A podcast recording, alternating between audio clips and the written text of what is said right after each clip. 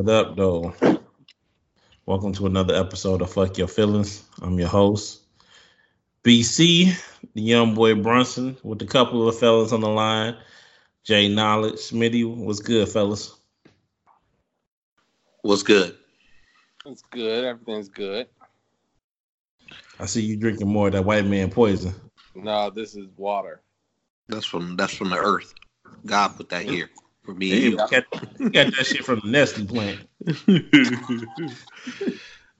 uh, but y'all, y'all good? How, how was y'all week? It was good. Um, you know, we did we did some things um, last week, so ready for a new week to start. Jeff? Yeah, teacher strike is over, so that's good. The kids can get their indoctrination, I mean education, into their... Sorry, um, now I feel like I want to start with the topic we said we were going to start three.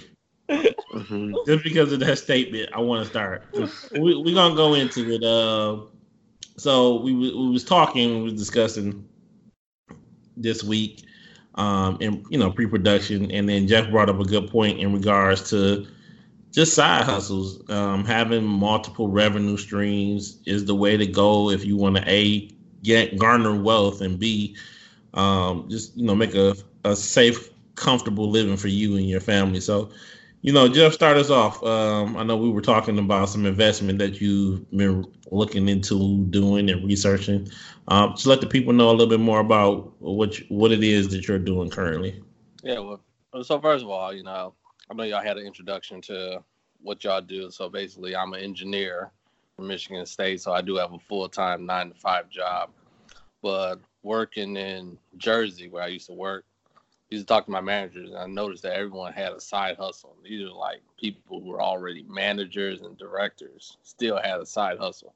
So I was like, well, damn, well, I need a side hustle. And I looked up that the average millionaire has seven streams of income. So I'm like, okay, well, I need to start gathering up my incomes or my streams of income. So one thing that I looked into is Forex.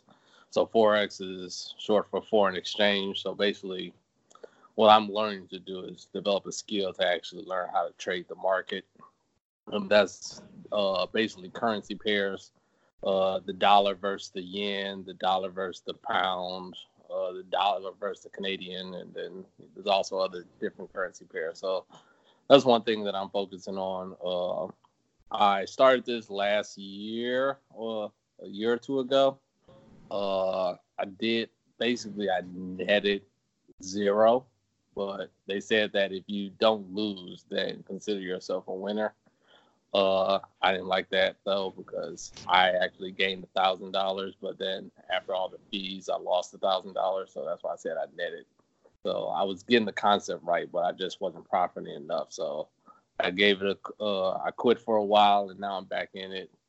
Uh, getting more familiar with the charts, learning different strategies, um, learning the charts, learning on how the news can affect the dollars and the yens and the Canadian dollar. So once I uh, increase my skill and increase my craft in it, then, you know, I'm going to, I'm right now, I'm actually using just uh, demo accounts, which any broker will let you use a demo account to actually learn the strategy to trade foreign exchange or to trade for a profit. And once you, once I get that down, then I will actually start investing real money into it. But uh, I feel like I've been doing pretty good. This is my second week. And my goal, because you should always have, if you do want to venture out in this uh, format, then you should always set up a plan. My goal right now is fifty dollars a day. Uh, and for the last two or three weeks using the strategy that I have, uh, I've actually been hitting that. So starting with five hundred dollars, and I've been hitting fifty dollars a day for five days a week. So I'm actually up to six sixty-four, because I was actually trading this morning because the markets opened up at five o'clock. So, so yeah, so that's my hopefully be side hustle. Hopefully in January, when I can consistently make fifty dollars a day, I will go to real live account. All right. What what platform are you trading on? Uh, like... So right now I'm using uh, I'm doing binary options. So binary options is I'm doing the uh, with Nadex. So they they're able to let you set up a free account for a demo account. And you can also set up an account for free as well. And then the withdrawal and the deposit is very easy. All you got to do is use your debit card. And basically binary options is, in a nutshell, predicting where the market is in a certain amount of time, whether it's going to be up or below. So price. What? So how much do you? How much would you say a person who's starting off should start with after they have done their demo and they have practiced and they have read the articles? How much would you say they should start off with when they open an account? Uh, minimum amount at Nasdaq. I'm sorry, not Nasdaq. Minimum amount at Nadex is two hundred fifty dollars. Uh, me personally, I'm going to try to start off at five hundred dollars, but it's you need at least a minimum of uh, two hundred fifty dollars to start. So, so if if I'm brand new to trading, what is the first? What's the first resource I should use? You should actually, and this is what I did first. The first. When I first started, I used this one website where they actually was an educational platform, a networking platform, and a trading platform. It seemed like that company was focused more on networking than actually trading and everything. So what I'm currently using now is I'm actually, well, with Nadex, they actually have an educational platform. So if you want to use Nadex, they have an educational platform you go to. A lot of brokers also hold have educational platforms that you use, but then you can also use YouTube as well. That's been my biggest educational, because there's always people who have different strategies for uh, trading trading in the market. Um, one of the one of the uh, one of the strategies that I've um, been told is to also get you some type of mentor. So I think the networking option is a good place to kind of find a good mentor that can help you. Um, so uh, not saying that they're going to give you all their secrets, but they can, you can bounce ideas off of them. You know, if you're in the same space with somebody else that's like-minded, you can help, uh, they can help bring you up. So um, that's just another piece of advice that you can start to um, get you a mentor. Um, if you reach out to us on social media at uh, fuck under, underscore Y-O underscore feelings. Um, I can get you connected with um, Jeff here. He can he can help you with those sites and whatnot. Yeah. Um, and with the uh, networking thing, you know, it's always good that if you do try to find someone that they are focused on trading. There's a lot of people that's out there that's more concerned on networking, bringing people on board because they're actually getting a commission on it, and it's hard to find someone who genuinely wants to care about you, to actually want you to develop your trading skills. Yeah, trading skills. So, go ahead. No, well, I was going to say, like, and, and to piggyback that, like, I've known people who use, just for those who's getting started in, in a lightweight uh, way and uh, making small, minute investments. And I think we addressed this before, but, like, apps like uh, Robinhood, Stash are good apps to, you know, do um, investments and do partial investments into major stocks, and, you know, to have decent dividends that pay out to that. So um, that's something to look into. Um, and as well as in regards to like Jeff and what he was talking about, you know, I wonder if there are any, any um, available classes or programs on like Khan Academy, Princeton Review, you know, those sort of websites that offer like free program in regards to apps. Um, And they, they do a lot of free things. So I wonder if there was any out there. I haven't checked, but you know, that, that's a good place to always to look for just any educational material for free. Um, Khan Academy have a lot of really good classes out there. Um, go ahead, Smitty. I'm sorry to cut you off. What were you about to say? Um, also, if, if investments don't seem like your thing, there is other um, side hustles. Um, I say use your talent. If you if you if you bake an amazing cake, um, baking on the side is also good. Hey, um, hey, hey, just make sure you have that shit at uh, three o'clock when the baby shower is supposed to start. Shout out to uh, nobody in particular. Uh, but don't take on more than you can chew when you're baking. If you have a, because the idea of a side hustle, as Jeff pointed out, is you have to have a regular job and you do this on the side. Um, so just use your talents for, for example, my side hustle is doing taxes. So, um, so that's my side hustle. Um, it's a good, it's a great side hustle. Uh, shout out to H and R Block for training me.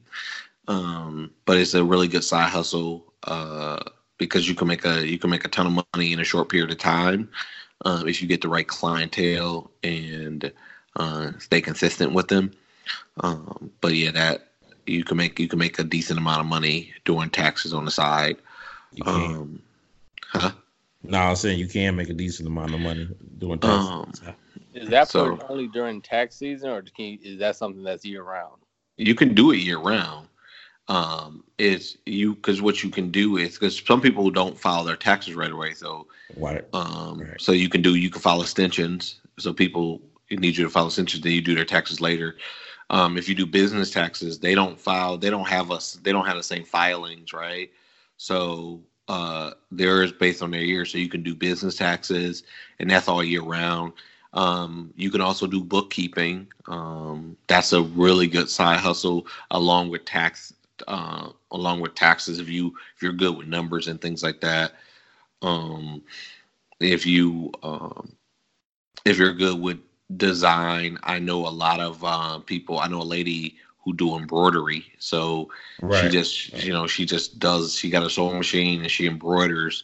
Um, so these are good to, and let's not shout out, let's not, let's not sleep on uh, Lyft and Uber um, as well as, yeah, um, for yeah. those are also great side hustles. Some people main hustle.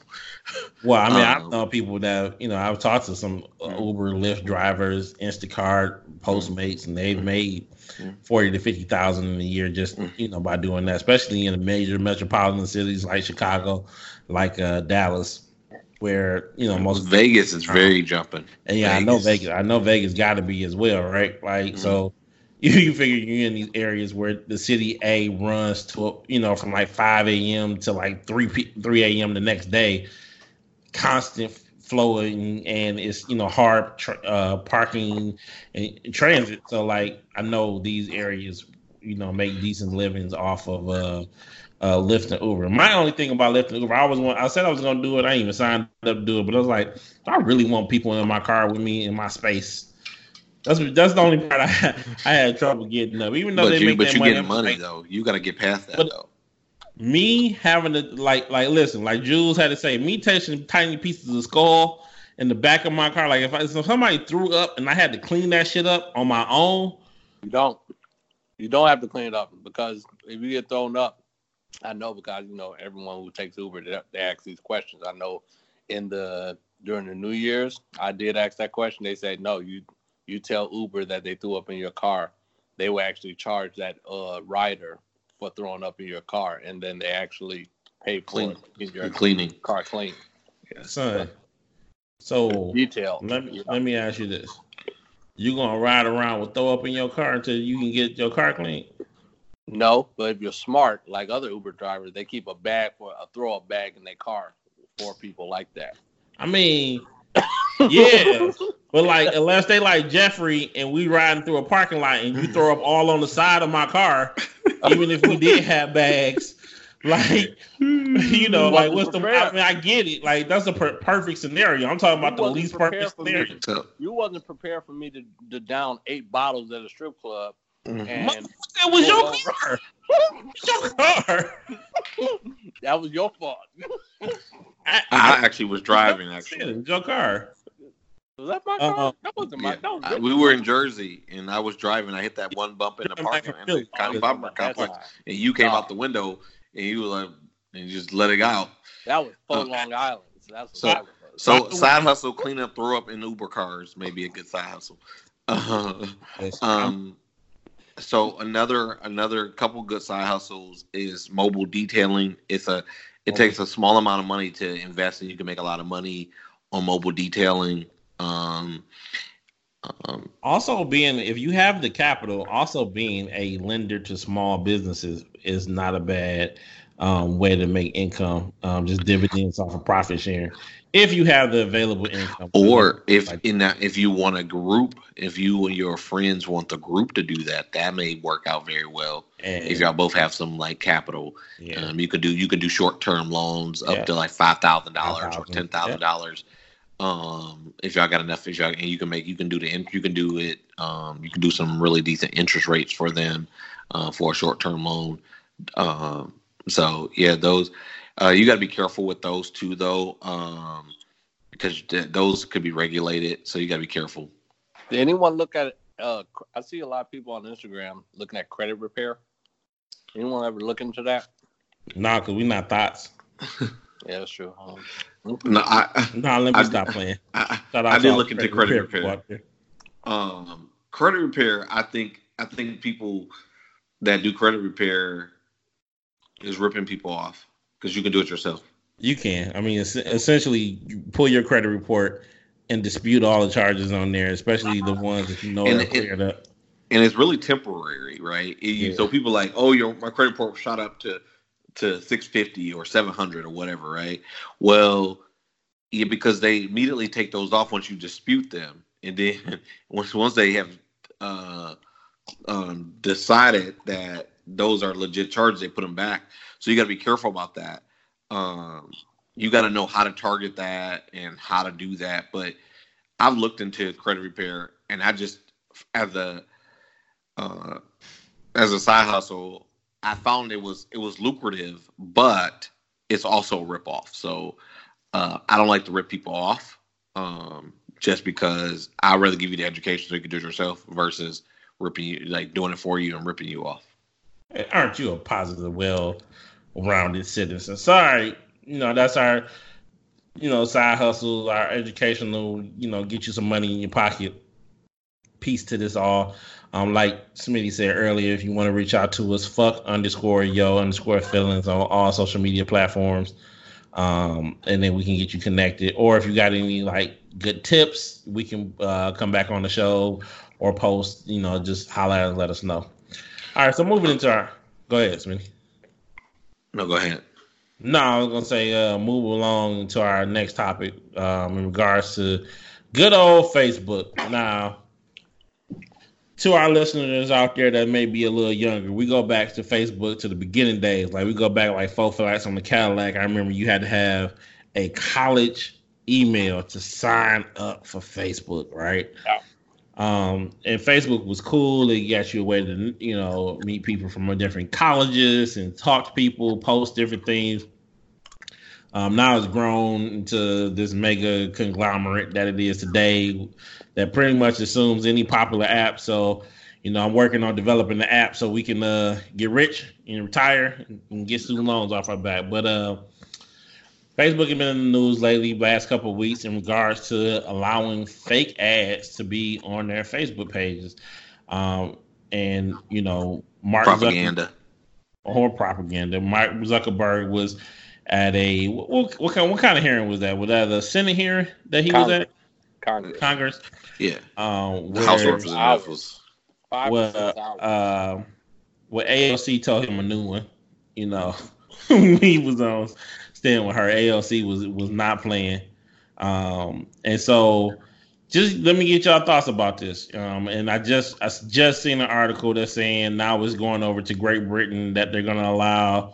Um, that political ca- campaigns ad in Great Britain are going to allow um, to use Facebook, you know, those fake ads or those propaganda ads. So, uh, Smitty, start us off. What's your thoughts about that?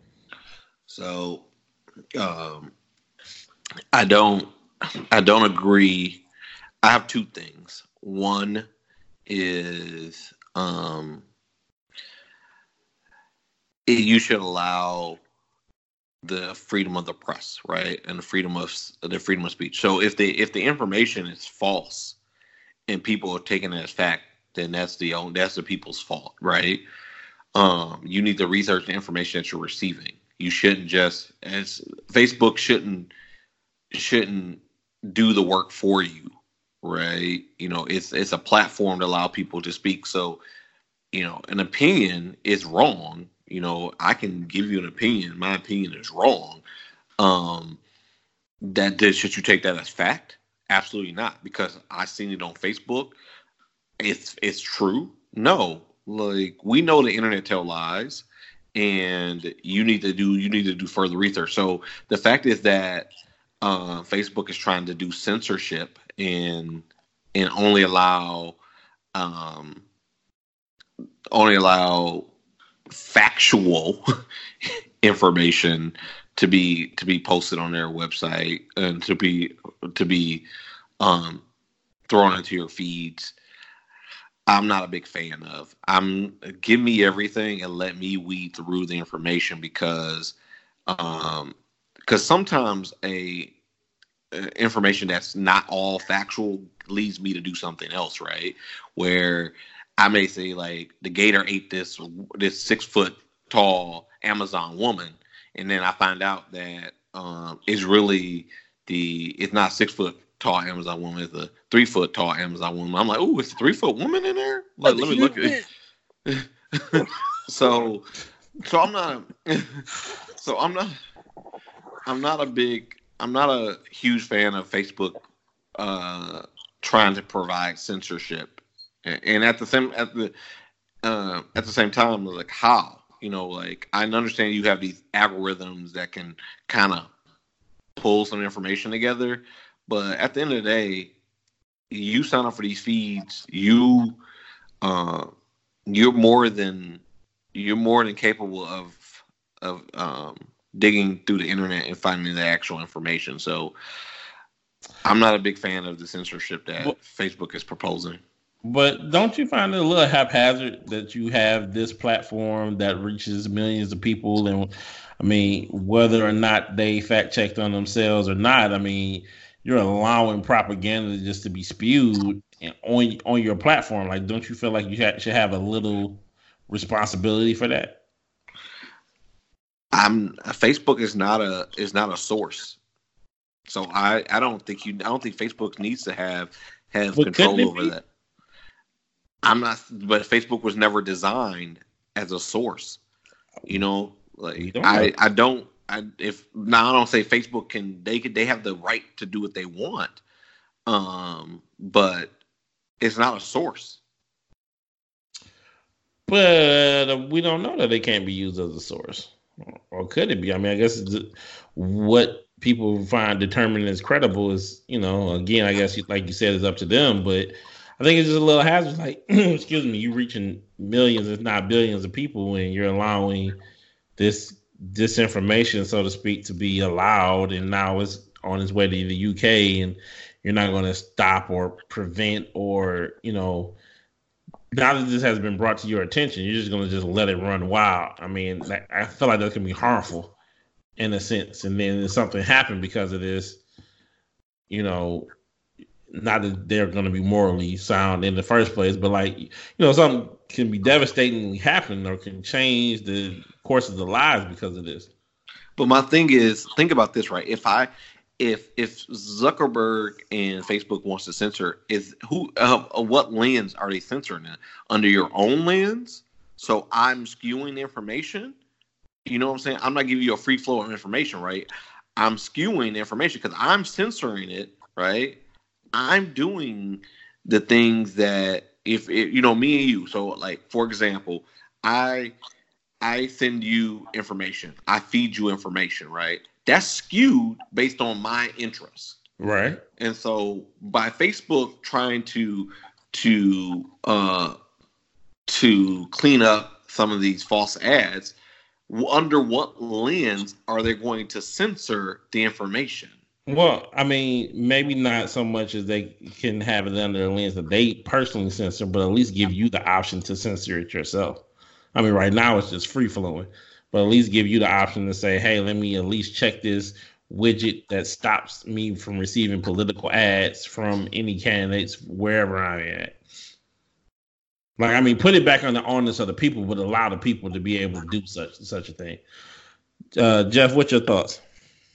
So after I realized that this was like a five-hour hearing, I'm like, there's no way I'm going to listen to five hours of Congress drilling Zuckerberg. So, you know, I just try to get snippets of it.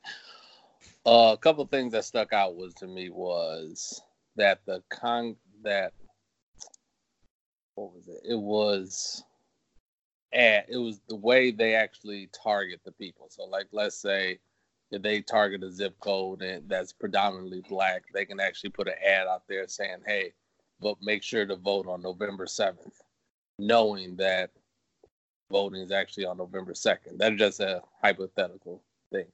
But I think the biggest thing, the issue is the, the targeting and the information that they get. Now, me personally, I'm back, as we said, you know, I'm back old school where uh, Facebook was just designed for just the college people. But then once it started going to everyone else, you know, it, it, it lost me. So I would go on there every once in a while, probably post some pictures, or I probably get tagged in some pictures, but I always thought it was funny when people would say, "Oh my goodness, Facebook is sharing my address and my cell phone number and with all these companies." And I always thought, like, why the hell are you putting that shit on Facebook? Like, I mean, that's just me. I guess I'm just old school, because when they told me that, when they when I found that out, that didn't bother me one bit, because I don't got all my personal shit on there. Just probably photos you see of me. But, yeah, but I mean, but, they, but, I mean, they had your phone number anyway. Like, yeah, yeah, they got it. So it's like, but for the ad purposes, it's kind of hard to, like, as I said, this is going to be probably the one time I agree with Smitty. It's kind of hard to actually. God damn! Hard. Shots fired! Blocka, blocka, blocka. It's kind of hard to like censor like what's what's right and what's wrong, because if you're censoring someone, that means you have a You either have a bias towards it. Like, for instance, they uh, censored Farrakhan. Like, everyone who actually listened to Farrakhan, like, why did you censor him? Like, he was actually doing great things for the black community. He's like a black leader in the uh, moment. So it's like, that was like very devastating. But like, other people would say, like, hey, if you're censoring this person, like, they also saying, like, you censoring Trump supporters. Like, well, people like Trump supporters. So one thing that I did when I actually looked at all the this information about uh, censorship for Facebook, I noticed that in one of the ads, it showed that uh, the C E O of uh, Twitter actually banned all political ads. Political ads, yeah. And I was like, okay, that's a that's a great stand. And then Mike Muse, he also said, like, yeah, that was a good stand. That's basically putting the ball in Facebook's court. Like, what are you going to do? And I feel like, you know, if we're going to go back to what Facebook really was about, Facebook wasn't about political uh, commentary. It was all about just uh, grassroots uh, developing relationships with people. So I would say get rid of all political ads at all for all Facebook. And then basically, I know it'll make the political parties a lot harder to actually reach people if you get rid of that, because now you just have to focus on T V, which not many people, at least not me, watch that much T V, because I do get a lot of information from social media or YouTube. And once I get the information, as I said, as Smitty said, you know, I fact check it to make sure what is real, what is not, because titles are also very false. And I actually, sometimes I just want to hear it come out of the person's mouth versus someone's Uh, saying what they think it meant. Um, so I, I mean, I, I do get what y'all saying. Don't get me wrong.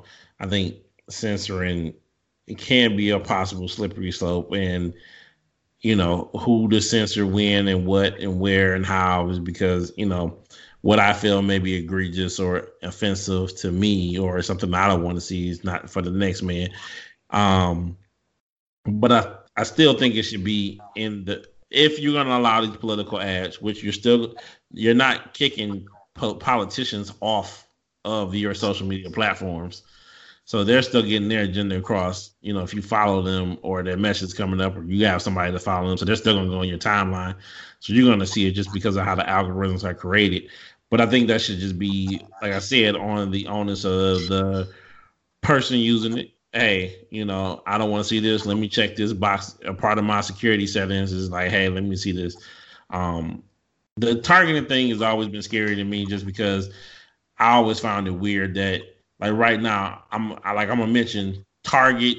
I need some Sensodyne toothpaste, and when I pick up my phone, there's gonna be an ad for Target Sensodyne toothpaste when I go to scroll. I feel like that was like always wild to me, and I know it's geo fencing and mapping and all that good stuff, but you know, when you target certain groups, and I and I've seen several articles in regards to them targeting um, African Americans, either speaking out against Trump or just having speaking about racism. Period. They're either getting banned or kicked off of uh, Facebook. So, I think at this point, like, there should be some censorship on, or at least the option to censor your, what you see. You know, like, hey, create that. I mean, I guess essentially you could by just not going on the platform on your own, but. You but know. There are some good things about Facebook that I am going to say. Like, one thing they said about Facebook, or one thing that they did on uh, a study. Hey, hey, hey, we don't need to hear about your adult uh, only after party groups that you follow. Gee. All right. Okay, fine. No, I wasn't going to say that. What I was going to say is, like, when I think that probably three or four months ago, where they actually ran a. Uh, Someone did an audit on police officers, and they found out that in that audit, twenty percent of the police officers that actually identified on Facebook have either either retweeted or reposted some racial discrepancies on Facebook. And I was like, wow, that is some very good news. Because basically, you're telling me that when I get pulled over, twenty I have a twenty percent chance that this cop is going to be racist. And I thought that was very good. So sometimes when you censorship, you know, that's actually good information that people can actually use to actually.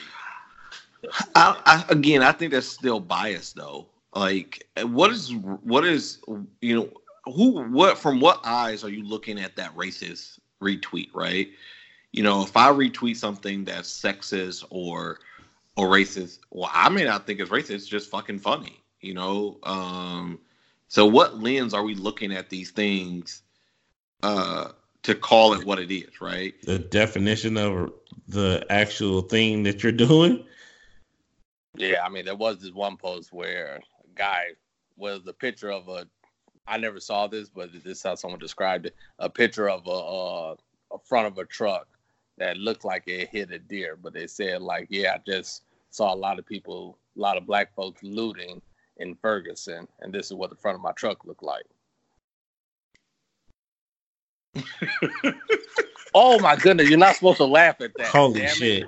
The views and opinions expressed by uh, Mister Smitty here is not that of the Fuck Your Feelings podcast, and I think I should put that disclaimer out there.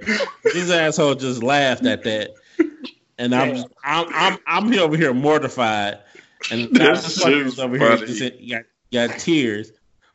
And then you're an asshole. That's yeah, not Smitty funny. Re- repost that. Like, yeah, that's funny. I'm, that's I'm about to find funny. That. That's, check her, that check out our, check out our Instagram. I'll post that on Instagram. That shit better not end up on the I G page. God damn it. That shit better not end up on the motherfucking. I better not see that shit on my timeline. I'm a, I'm a, I'm gonna have to find that. Put on I G. Oh jeez. And Twitter. Listen, listen. I'm I'm moving on. Any any final thoughts on this topic? Shout out to Twitter, I guess, for not allowing political ads on their platform. So, so um, a political, a legitimate political ad, I understand that. But again, back to that statement about the the politicians, um, I can still campaign on Twitter and Facebook. Sure can. Without, I think what it's really doing is censoring those grassroots groups that are opposed to. Uh, or support those those small those small um, changes that not the masses support. I'm not I'm not a fan of censoring political ads um, in the sense of uh, in the wake of like bringing awareness to information um, that has a political uh, that has political ramification. You know. If uh, if we don't, you know, if we don't, if you know, if we don't let the the, the wolf group talk about the wolves on and bring awareness to that, and they don't support the Republicans because they want to build a road through the wolf habitat, that's not that's that's not That's not fair, because now I lose that information if I use social media as a platform to to at least get uh to at least get my my feet wet on some of those small those small issues. So I uh, I think Twitter has done a disservice to to those groups. Um, fuck your feelings. How about that? That's why I laughed. That's why. No, because you hate your own people, Uncle Ruckus, motherfucker. I do not hate. I do not hate. Let's touch on this real quick, because this guy voted down because these are some savages that I'm on, on on here with people. But rest in peace, John Witherspoon, who was a hilarious comedian from Detroit, uh, who played some of our favorite characters as Pops from um, Boondocks. Uh, you said who? Boondocks. Well, it was Pops on Boondocks. He was Pops on uh, the Wayans Boy. Brothers. You know, uh, played in Vampire in Brooklyn. He was like, the wolf and the flip-flop. The motherfucker did the flip-flop shit on me. Friday. Yeah. Friday. I watched Fridays, that. I watched that. Fridays. Hey, and you know what? I'm giving him rest in peace, but I got to talk about this meme I seen, which I know, don't kill me, y'all out there, but it was funny as shit. Listen, so is this nigga banging the camera? Hey, yes. No, I'm posting that snippet on Instagram. Hey, make sure you ain't got no garbage cans in you, man.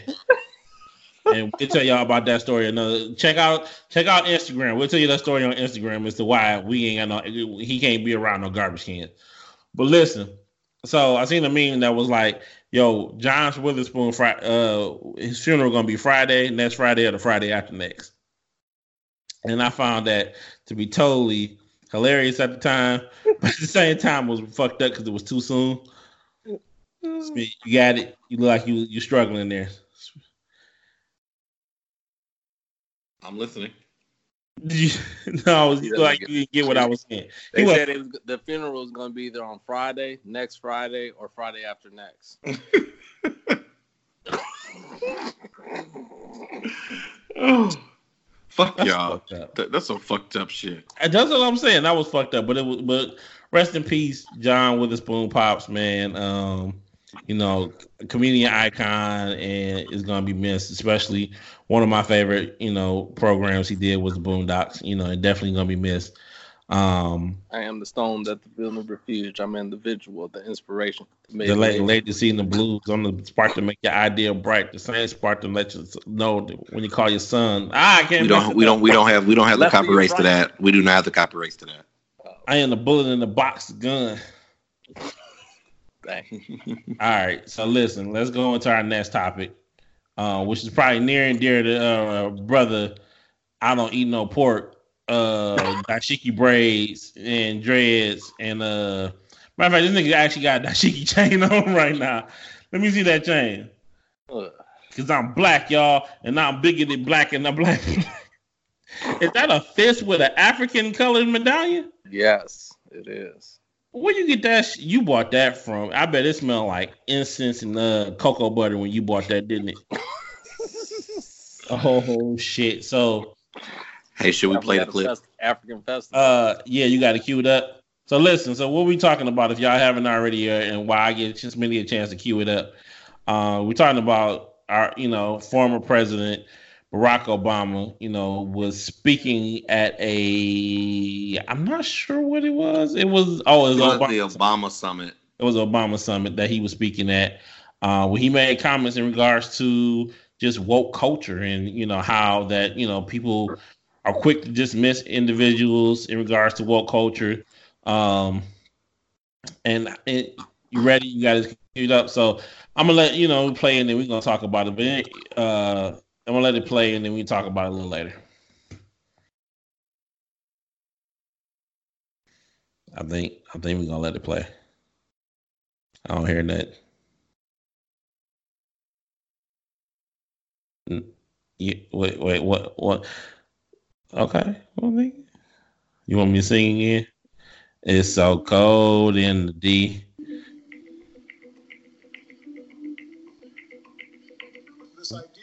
Purity and you're never compromised and you're always politically woke and all that stuff. I, you should get over that quickly. the world, the world is messy. There are ambiguities. People who do really good stuff have flaws.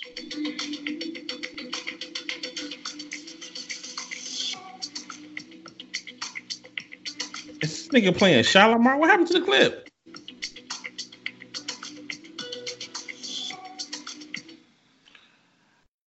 I played a different clip. I thought it was shorter, and it just messed all up.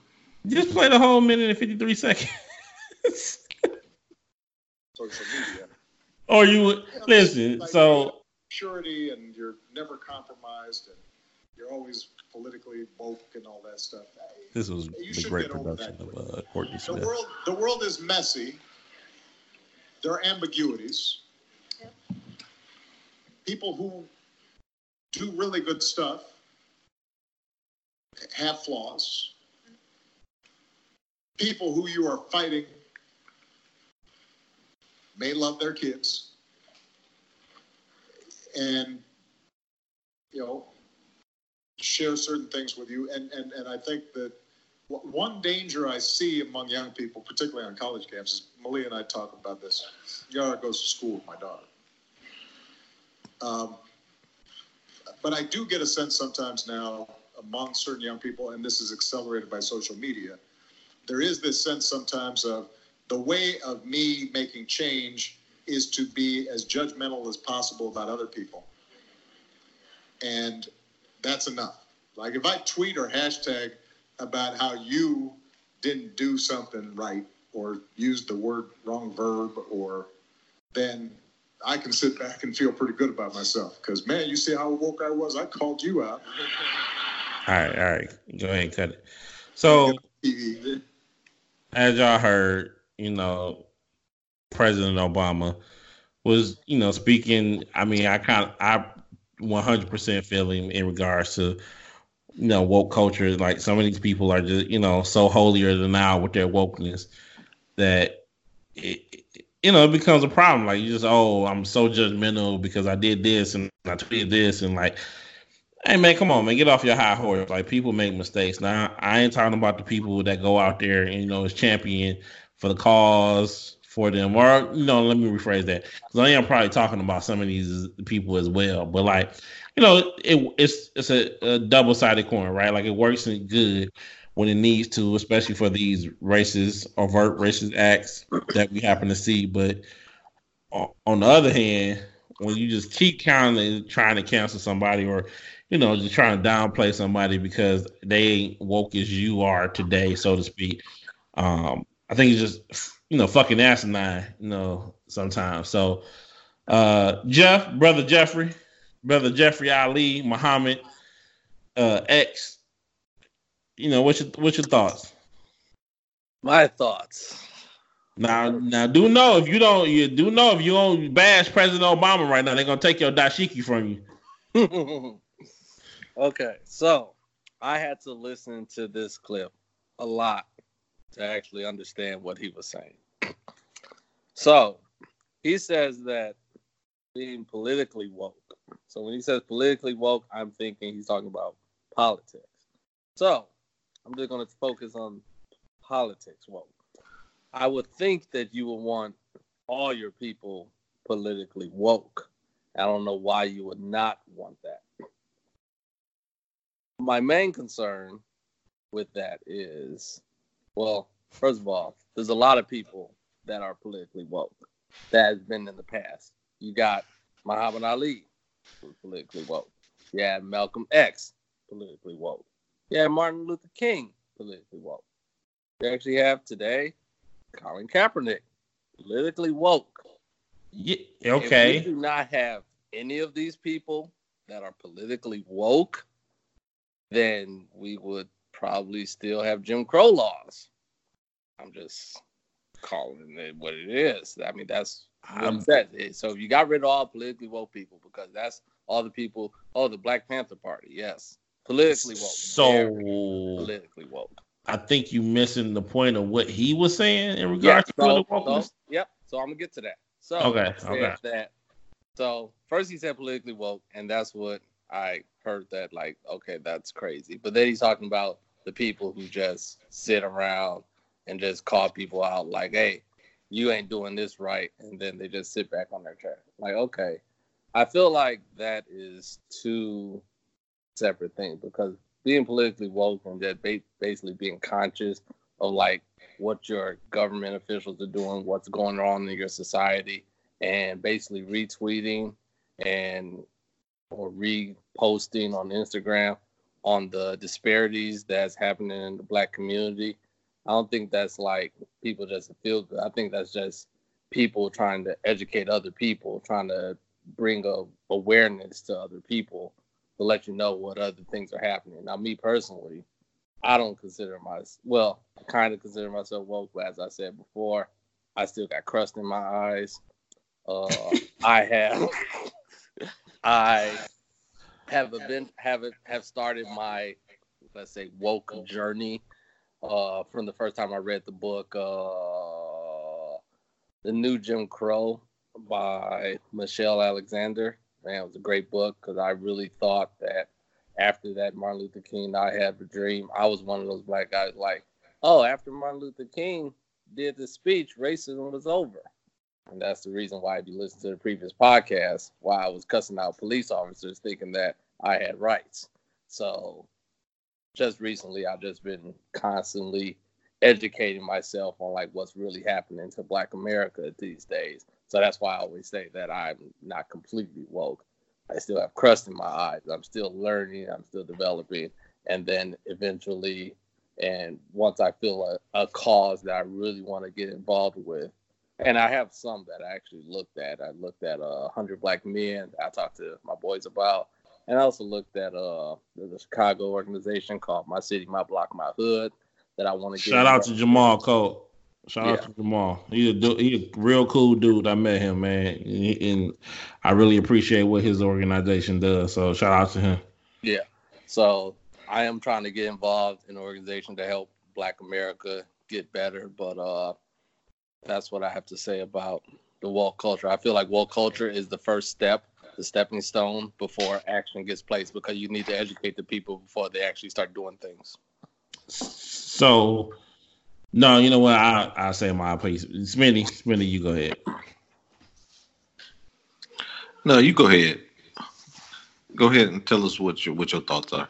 Well, I mean, again, like from what Obama, President Obama, was saying, it wasn't so much as the dismissing the woke culture, or even politically woke culture. What he's saying is those who are in said culture, which is a good thing, right? You need to educate your people, especially there are people out there, like Jeff just said himself, wasn't aware, said things that was going on, um, and was, you know, essentially oblivious to them, or, you know, just thought one way and didn't realize that the world was a totally different way. So you need people out there who can educate, you know, different people and essentially wake them up from the matrix, right? But what I feel that President Obama was saying was in regards to those people who are in said organ- or groups are just constantly throwing stones or constantly putting people down. So like if Jeff came, like, you know, Jeff just made that statement. And if Jeff came to us and was like, oh yeah, man, I thought I had rights after Martin Luther King, and we'd have just been like, I mean, nigga, you dumb as fuck. Like what, like, why would you ever think that? And, you know, just start putting you down. Which a lot of these people in these woke, said woke cultures do, right? Like, they're just quick to put people down and quick to just be like, oh, look at this idiot. Look what he typed. Let me go ahead and just, you know, say my piece and to feel better about myself by putting you down because you didn't know. And, like, man, just because you don't know something doesn't make you ignorant. It just means you don't know. Like, that's why you out here learning and constantly soaking up education and information. So I think that's just that's what I took from what President was saying in regards to that. It's like, all right, cool. Like that person may not have known. Yeah, all right, all right. So now you feel better about yourself because you tweeting about that. Come on, miss me with that. Like, let's get out here and do the work we need to do. Let's go out here and hit the ground running.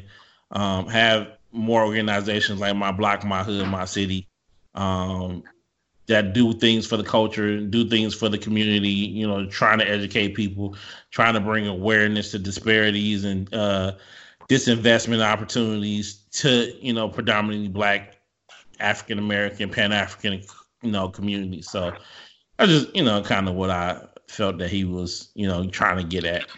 I, I think that then the simple fact is that President Obama, I agree with what you're saying, Courtney, is that's what Obama, uh, President Obama was trying to get at, but that he's being attacked by this woke community as saying that uh, he doesn't support the woke community. Well, I mean, well, I mean, look at it. If you listen to it, if you listen to it just the first time, it looks like it sounds like that because I listened to it just one time, and me, which people label me as a woke person, I did kind of take offense to it. That's why I had to like listen to it, break it down. That's why I said I had to listen to it like five to ten times to just see, okay, what I mean, he's saying. Yeah, I, I, let me know when you're done with your piece, Jeff, because I'm I'm gonna explain to you how you in the early stages of being of being woke. Oh, yeah, I'm, I'm done. Let you, I'll let you talk. Go. Well, I mean, cause seriously, it was First like. Of all, wait, let me say this one thing. I'm actually kind of upset with you because when I was oblivious in Michigan State, you ain't even teach me. The you ain't f- teach me. The, the fuck. fuck. The fuck I didn't. Oh, you gonna teach me after right, like right when I'm cussing out a cop? That's kind of too late. You must have been taught me that. How was I supposed to know you didn't know? It's not until situations when you gotta know that you don't know. And I was like, oh shit, then this can go bad. After that, you still didn't try to educate me. Oh you no, brother! Do that. No, no, no, no, no, no, no. I did. I did try to educate you. Matter of fact, we all was in the same Dag Bovey class. Shout out to Professor Dag Bovey, Michigan State, one of the greatest yeah. professors that's on campus that taught me a whole lot. And I'm not really sure why Brother Jeffrey don't remember anything in his class. Oh, like I remember that. Talked about Jim Crow. He talked about my bondage, my freedom. He talked about the Central Park Five, like. But he didn't talk that it's still happening today. All that stuff was like. Oh, this all this is like previous. It was all stuff like happening in the past. Listen, I'm like, yes, listen. I understand it happening in the past. I did not just, know it was just, still going on in two thousand six when we graduated. I just don't think you was aware that it was going on today and that at that pre- that time and currently. I think everyone else around you knew. And I think it was implied because why else would he have had to say it? Because he was talking about it for a reason. So I, I'm not sure where to go from there with that. Uh, but don't blame me because I did try to tell you and put you up on game. A. B, to get back to our conversation of your your wokeness, so to speak, is pretty much overnight. I ain't gonna put your business out there, but from overnight, you went from, you know, living a certain lifestyle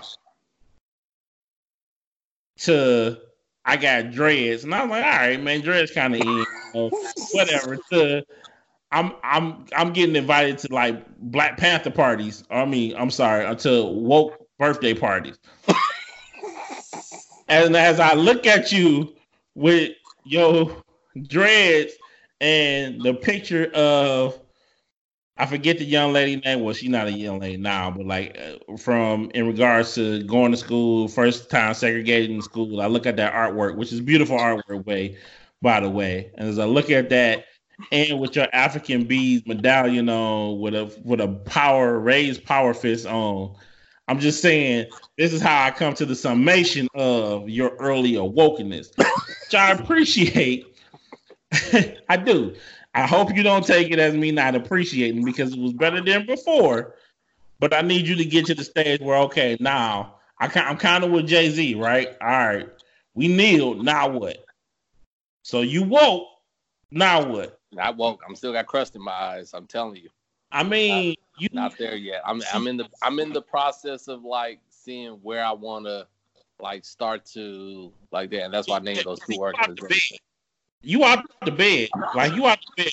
You just going to the bathroom to take that first piss for the morning. That's what it is. Like you in the bathroom taking that first piss. Maybe you taking a shit and you on Facebook. You know, maybe you at that stage But you out the bed. Like, don't make it sound like you just woke up. No, no, no, no. You out the bed, Negro. All right. Um, but yeah, so with that said, so do you got any final thoughts on this? You know, Jay, do you, I mean, and the attacks on President Obama, it kind of remind me of, and I think we talked about it again, you know, go check out some earlier episodes in regards to what Dave Chappelle said about, you know, cancel culture and, you know, get people out of here. It's like, well, you're still talking about me. And I'm still this millionaire who's getting a presidential library built on South Lake Shore, and I can go anywhere right now I want to and have a conversation. So what really are y'all really, you know, doing to me talking about we not for the woke culture? And I know over the years, excuse me, over the years, President Obama has taken, you know, a lot of hits from some of our most woke people, uh, like especially from Doctor Cornel West. He has Doctor Cornel West was no holding no punches. And was and I, I understand where he was coming from on some of the things. Some of the things I felt was unfair, but um, I you know, like I said, I, I get it. You know, I get where he was coming from. Um, but I think this whole woke culture thing, I think having political enlightenment and enlighten others because of their political nature and stature within the organ within the community and the country is a beautiful thing. But uh, castigating and Um, just talking down to people in regards to them not knowing the same information you know is, is just not the way to go. It's not not even helping your own community. Now you're just being an elitist asshole. Yeah, I I think the thing with when we had Obama in office, and this is some things that you know everyone always says is like, there's nothing Obama could have done to not get the black vote. Like no matter what. He was done. And that's what kind of sucks because it actually bit us in the ass because we did not, and that's why we're trying to do this now because we realized that we thought Obama was going to do what he needs to do for black people. We need to come with a black agenda.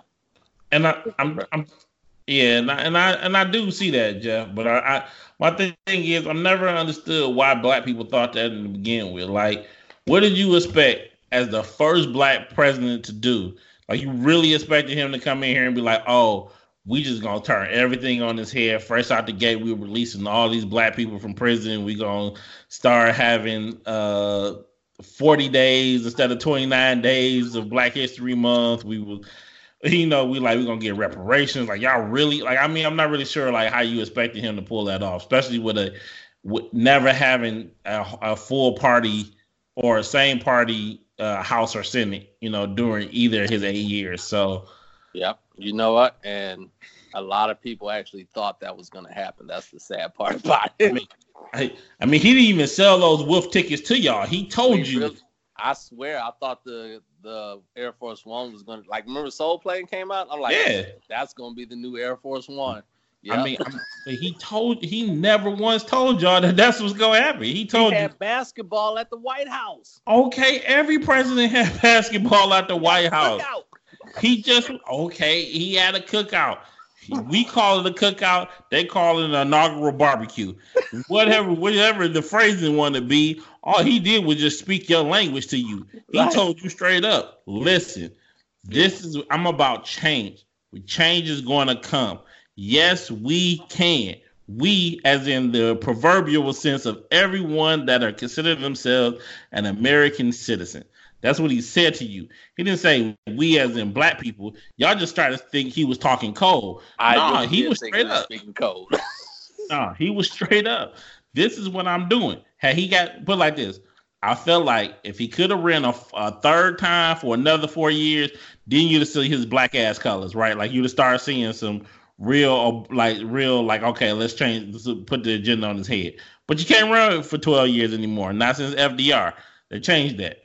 So, like, if he could run for three terms, black people still would have voted for him, not knowing that. We didn't understand this until no. uh, forty-five got in office. Yeah, but um, what, what I'm saying is you might have just been, you might have been uh, validated with it by that point because he would have probably tried to start trying to do something in, in his third term because, okay, like, what do I care? Like he, I mean, he started trying to towards the end of his term. I mean, th- was there things he could have did better? Yes. I think he could have held Eric Holder um, in the Justice Department and made them do uh, criminal charges for Eric Gardner and for uh, Mike Brown. Like, do I think he he could have did that? Yes. Should he have did that? Yes. Yes. Yes. I totally one hundred percent agree. Do I understand that he didn't do that? Absolutely. Like, he's the president for the United States, not the president just for black people, right? I understand it.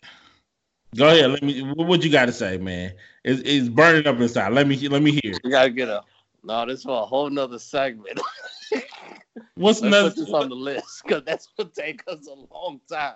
Is it on the list? Yeah, let's put this on the list for next week or the week after. Let's talk about Obama's presidency. Like we can do. We can put that on the list. All right, y'all blame y'all, y'all go to young Mister Jeffrey uh, page in, in regards to not hearing this juicy ass topic that we all ought to yell at.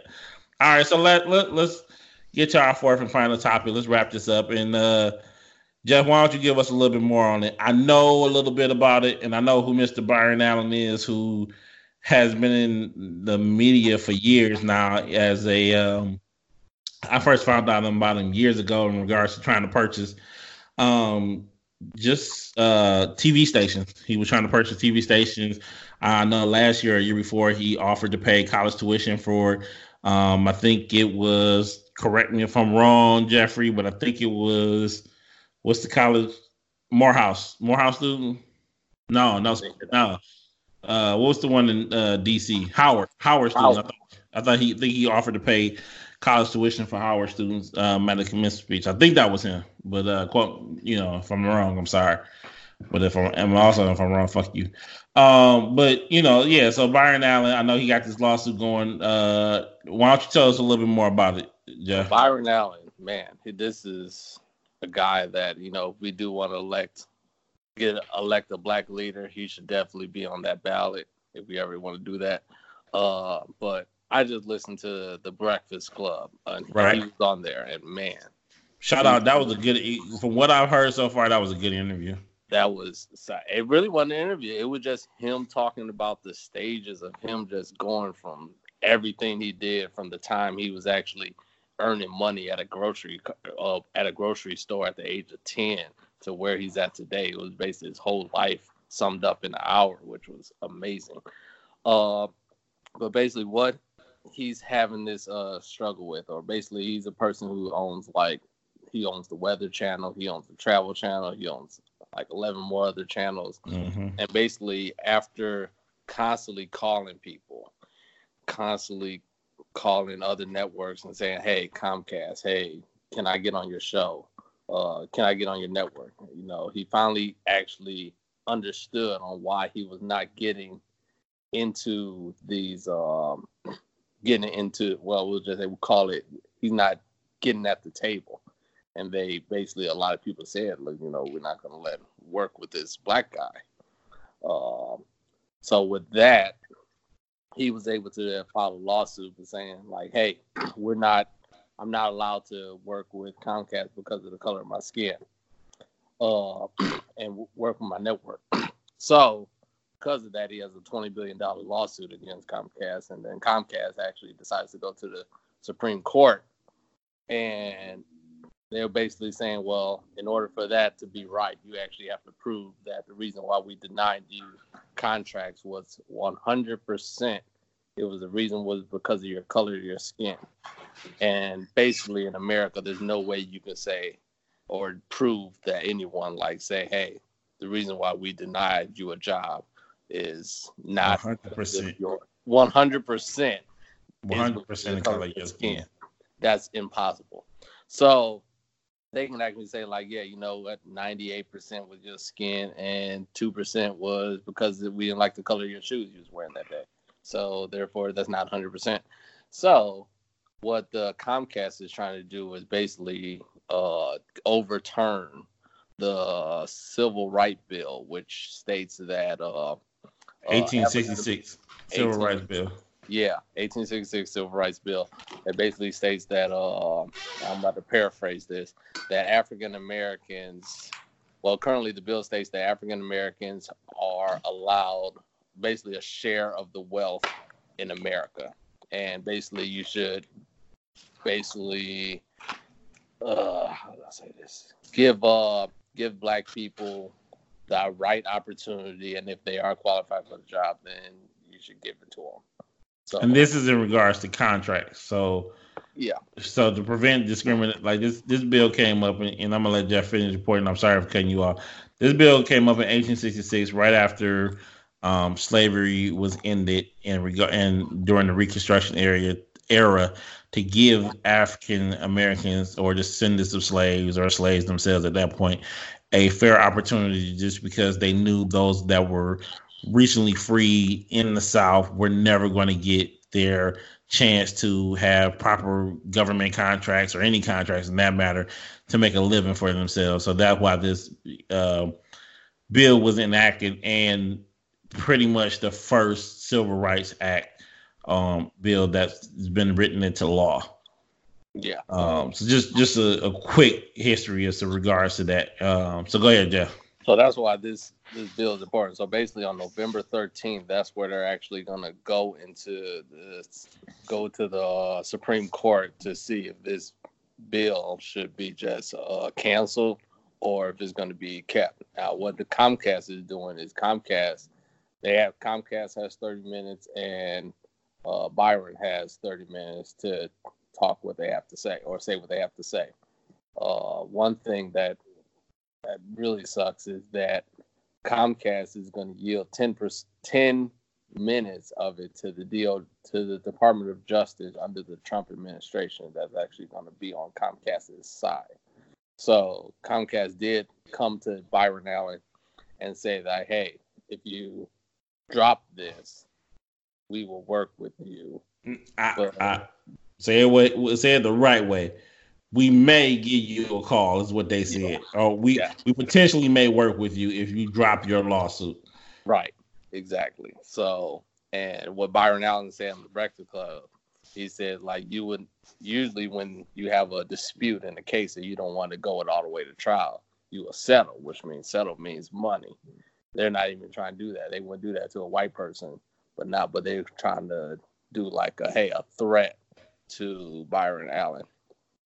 So that's why this is really important, and that's why I heard that uh, there was some actually some protests about the Harry movie uh, geared towards Comcast about like basically Comcast needs to stop doing this and everything. But I think this is a big deal, and it, it sucks that this this should be a real big news, and I don't think it is that big of a news. I mean, hopefully it is. Hopefully it's not. I mean, I haven't been on social media for a while because I've been learning how to trade, so hopefully it's bigger than what I think it is.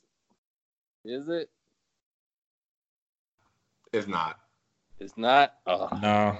I mean, it's, it's for those who want to know, no, but for the most part, it, it's, it's not. I mean, it should be talked about like the revolt something was talked about, or Cardi B and Offset going on vacation. Like, it, it should be talked about like, like that. Like, this should actually be under the reason Obama it's not talked dismissed. About because we don't have we don't we don't have any media. Mm. This is true, and he trying and they and he's trying to get the media. He's trying. Like we and need. This to is what this him. Is back to my Facebook point. We need to we need to back him. Wait, wait what was your Facebook point? Uh, you can't if you if you start to censor things, you miss shit. And this is what the white media has done. They have censored this. Because C N N is owned by Comcast. Yeah, it is. Oh, so yeah. It's censored. Like, all these networks, if I own you, I don't have to put you on there. So under what lens do I do I discriminate? What lens do I do I exclude stuff? So back to Facebook, I, I'm back to, like, letting all of it out. And let everyone do your own. There shouldn't be no censorship. Well, and, and that's and that's what I, I'm I'm or more of the point. Like I mean, just allow the option of you know what I can and can't. Let me choose what I can and can't see. And if I want to take it off my page, and let, allow me to take it off my page. And I ain't saying they don't have that, but I mean that should be an option. But the in regards thing, to, go the ahead, one thing sorry. He said in that Breakfast Club, And this was like, what? And hopefully everyone knows this. Out of the, so basically Kamala Harris wrote a, wrote a, wrote something. I forgot what it was called. But basically only eight out of fifty-five Black Caucus members in this Congress supported Byron Allen. I'm like, what? That's eight? Not surprising. This, this is, wait, this is a civil rights. Like, eight? I, only I mean, eight? That's not surprising. Eight. That's not surprising at all. forty-seven people said, yeah, we don't need that civil rights. We don't need I, that civil rights. Not surprising at all. See? I mean, here's the thing. Once again, these are politicians, and while they should be for the people, they are for the people to, to a point, to help themselves. Back to our earlier podcast, which is podcast, what, four, Smitty, five? Like, back to that podcast where I said anything that's dealing with the Black Caucus, we getting rid of that fucking name. Like, we not even having parts with y'all.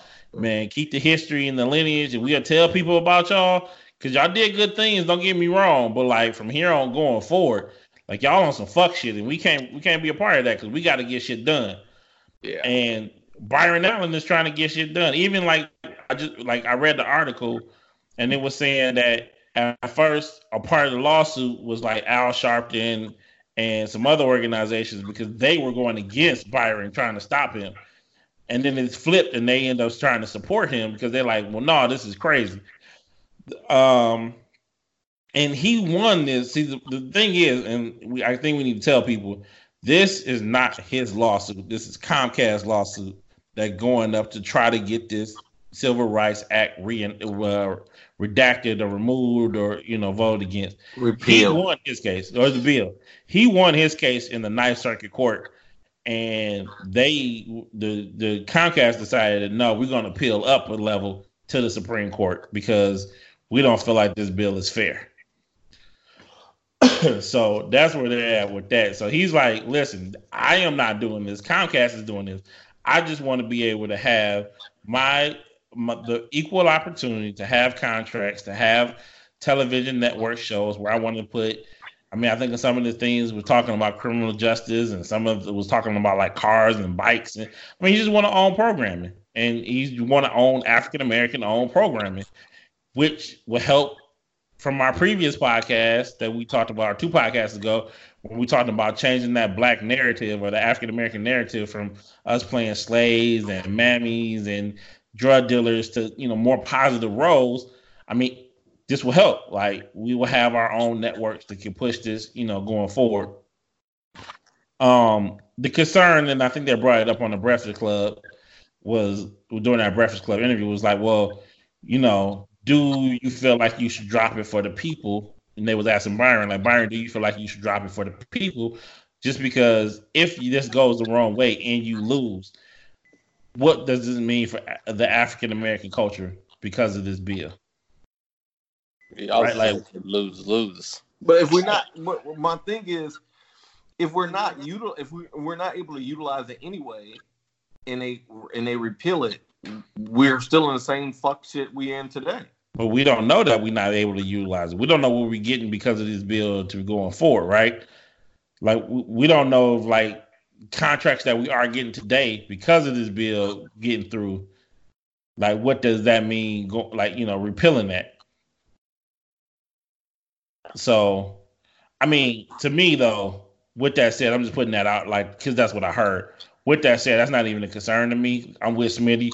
If we already getting fucked on it and we got the bill, then what the, like, what's the point? And, you know, they already been trying to set us back anyway.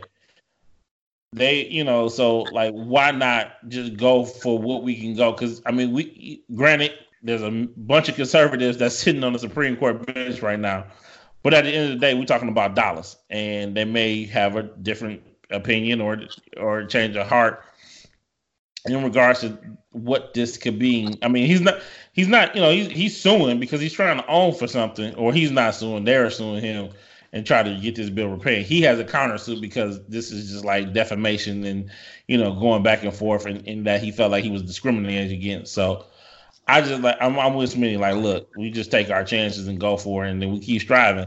Like, I mean, African-Americans and Pan-Africans, you know, like I said, like we like to call them, if you think about what we came from and what we have today and the amount of time that we have it, it's pretty impressive. And, and it's also impressive the fact that we have essentially been doing this with our arms, legs, missing eyeballs, crawling through mud with chains and barbed wire behind our backs, and we still are striving. So it goes it goes to say, like, the power we truly have as a people, we just need to recognize that power. Sorry about that. All right, Smitty, what's your thoughts? Um, my thoughts is that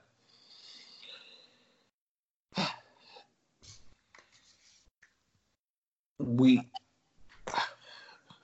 we, we, if we can't work in the rules that have been laid out for us, and we're going to be challenged at every turn uh, with the rules, then fuck it, we're going to fight it out in court. I'm a big proponent of us taking shit to trial because because trial, bitch. Because at the end of the day, we don't do enough of that, right? We need right. we need to start we need to start winning stuff in court against these big big corporations. Um, some of us, I mean, we black people have been sitting around for for centuries taking shit, right? We just take yep. it. We be like, you know what?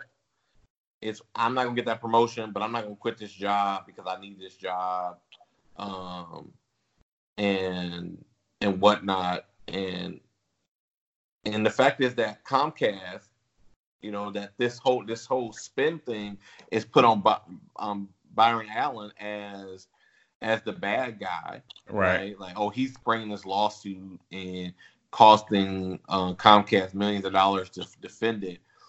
Really, we should be looking at Comcast and saying, you really are going to put up a fight about allowing black programming and working with black um, entrepreneurs? Like, we should be asking that question to Comcast. Like, fuck you, Comcast. We were until until you allow equal opportunity and equal um, equal programming, we're not going to subscribe to your thing. We're going to cut the cord, right? Because some, I mean, some of us as Comcast, like, we live by Comcast, and um, I do, and they, they do this shit, and we don't ask the right questions. Like, this is this, the question shouldn't be asked by Allen.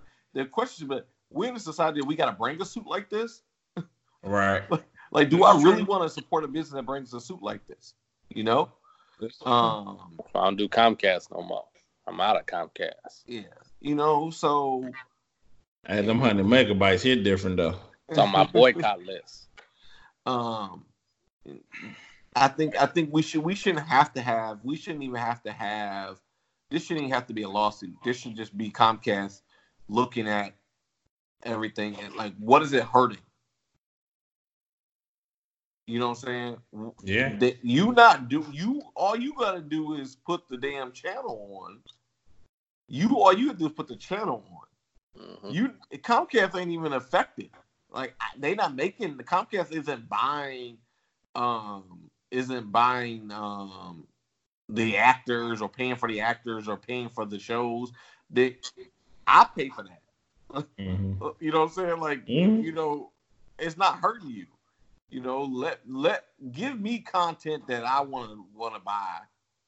Um, this shouldn't even be this. I I'm back to this. We shouldn't even have to have a. This shouldn't even have to be a lawsuit. Comcast should have the the the decency and and the wherewithal to to do this. No, I mean. I agree with you. Like, I think it's some bullshit that it, it, it came to this far, especially in today's day and age. And I think that's why a lot of these organizations or these these networks, I won't say they're dying out, but like they, they, they're going to start struggling soon because different mediums are, are approaching. And with these antiquated ideas and this disinclusion that they're doing, I, I feel like it's going to work against them. And I really... You know, A, we're going to give a round of applause to Brother Byron here.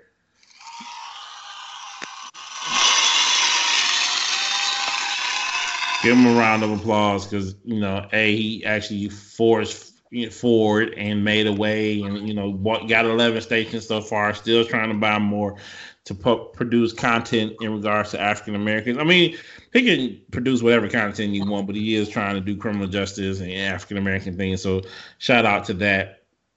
And, you know, Comcast, even though, you know, I got I got your one hundred megs right now. Fuck you, man. Like, you know, y'all some bullshit. Um, and I think it's real, you know, real disgusting that y'all won't even sit down with this man to at least hash this out. You know, he, it has to go through the court systems to this way.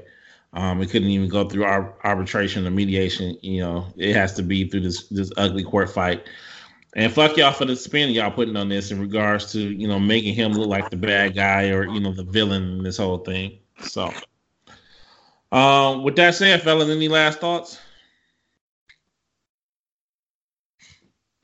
Get your side hustle on. For sure. Rest in peace, John Witherspoon, um, as well as uh, John Kynes from the city of uh, Detroit, you know, Michigan representative who lost his life.